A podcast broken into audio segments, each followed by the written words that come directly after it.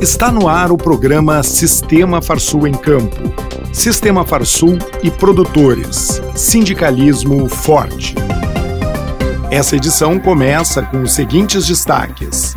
Custos de produção tiveram deflação de 9,55% em 2022. Entidades preparam ações do programa Duas Safras neste ano. Notícias. O índice de inflação dos custos de produção, o IICP, acumulou uma deflação de 9,55% em 2022. A queda do IICP está associada à oferta de fertilizantes no mercado interno, pelo receio de que o conflito entre Ucrânia e Rússia pudesse gerar escassez do produto no Brasil. A retração da taxa cambial média também influenciou no resultado pelo fato da maioria dos insumos virem de fora do país, fazendo com que os custos tenham forte influência no câmbio. O resultado acaba por trazer um cenário que não acontecia desde 2019, onde o IICP retrai, enquanto o IPCA registrou alta de 5,79% em 2022. Já o índice de inflação dos preços recebidos pelos produtores rurais, o IIPR, registrou uma alta de 10,36% no mesmo período. A alta está vinculada aos valores atingidos por alguns produtos que compõem o IIPR, especialmente o trigo. Mesmo assim, o indicador ficou abaixo do IPCA Alimentos, que fechou 2022 com alta de 11,64%. Isso demonstra que os preços ao consumidor cresceram mais do que aos produtores, comprovando o deslocamento entre os valores praticados nas gôndolas e dentro das porteiras.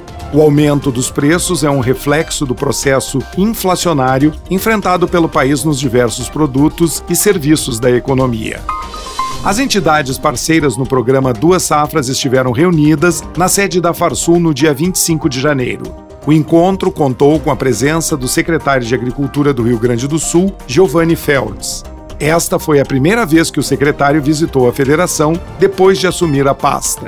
Na pauta foi feita uma avaliação dos seminários realizados em 2022, que atingiram um público de 3 mil produtores rurais. Também começou a ser construída a agenda de ações para este ano, que terá, além de eventos como seminários e dias de campo, atividades entre os organizadores para garantir o desenvolvimento do agronegócio gaúcho.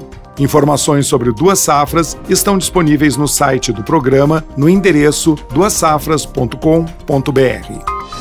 O Senar fará sua estreia como co-realizador da 33ª abertura oficial da colheita do arroz e grãos em terras baixas, que acontece de 14 a 16 de fevereiro na estação Terras Baixas da Embrapa Clima Temperado, em Capão do Leão. O evento será realizado no formato híbrido, contando com atividades online e presenciais, e apresentará novidades e inovações para o setor agrícola da região sul do Rio Grande do Sul. Com a expectativa de um público de 10 mil pessoas, a abertura oficial da colheita do arroz visa promover debates sobre a cadeia orizícola e sua produtividade, as alternativas para os produtores rurais e os desafios da área nos últimos anos. Momento Senar.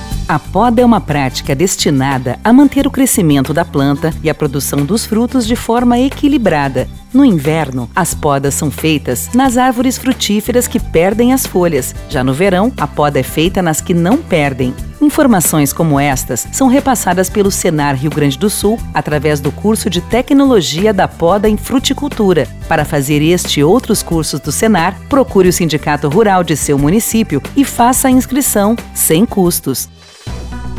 Agenda. Os visitantes da 33ª abertura oficial da colheita do arroz poderão assistir à primeira edição de 2023 do seminário Duas Safras, no dia 16 de fevereiro, que tem como tema a intensificação produtiva em terras baixas. O programa Duas Safras pretende ajudar no crescimento e desenvolvimento econômico do Estado a partir da produção agrícola em duas safras e a sincronização entre produção agrícola e pecuária, de modo que o Rio Grande do Sul volte a crescer no mínimo as taxas médias do país em produção de proteína animal.